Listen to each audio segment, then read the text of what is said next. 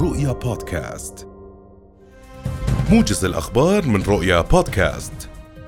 يعقد مجلس النواب اليوم جلسة رقابية لمناقشة ردود الحكومة على 15 سؤالا وجهها أعضاء في المجلس. كما وتجتمع لجنة الطاقة والثروة المعدنية النيابية اليوم لمناقشة اتفاقيات الطاقة ورد الحكومة على توصيات اللجنة بخصوص التعرفة الكهربائية الجديدة وذلك بعد جلسة مجلس النواب. دعت مديرة الإعلام والاتصال في هيئة تنظيم النقل البري الدكتورة عبلة الوشاح الراغبين بالاستثمار في مجال نقل طلبة المدارس الحكومية إلى التقدم بطلبات ترخيص لدى الهيئة مشيرة إلى أن هذا النمط الجديد الذي تم استحداثه يوفر فرص عمل جيدة في هذا المجال.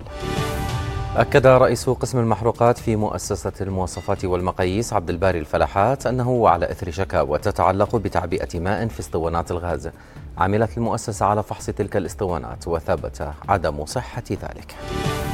قررت أمانة عمان استئناف العمل في مشروع أبراج السادس من خلال دخولها كشريك فيه باستحواذها على 31% من رأس مال الشركة المالكة للمشروع بحسب ما أكده رئيس لجنة أمانة عمان الكبرى الدكتور يوسف الشواربي.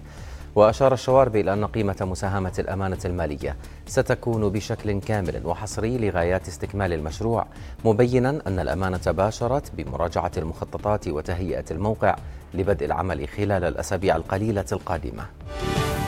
قال الرئيس الأمريكي جو بايدن إن اعتراف موسكو بالمنطقتين الانفصاليتين في شرق أوكرانيا وإرسالها قوات إليها هو بمثابة بداية الغزو الروسي لأوكرانيا كاشفا عن أولى العقوبات على موسكو على غرار ما فعل شركائه الغربيون.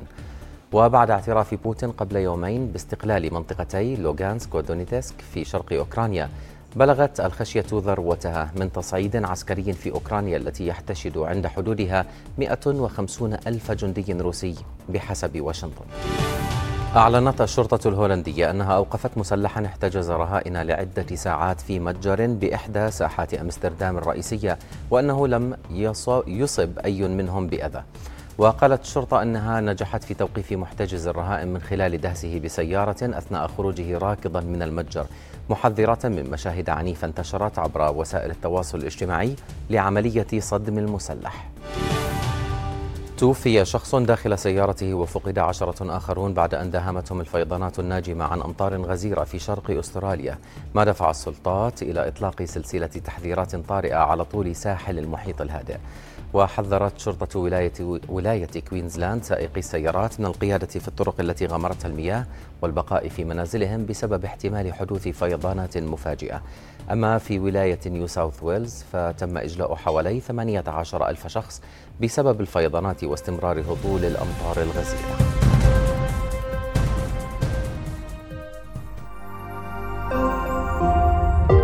رؤيا بودكاست.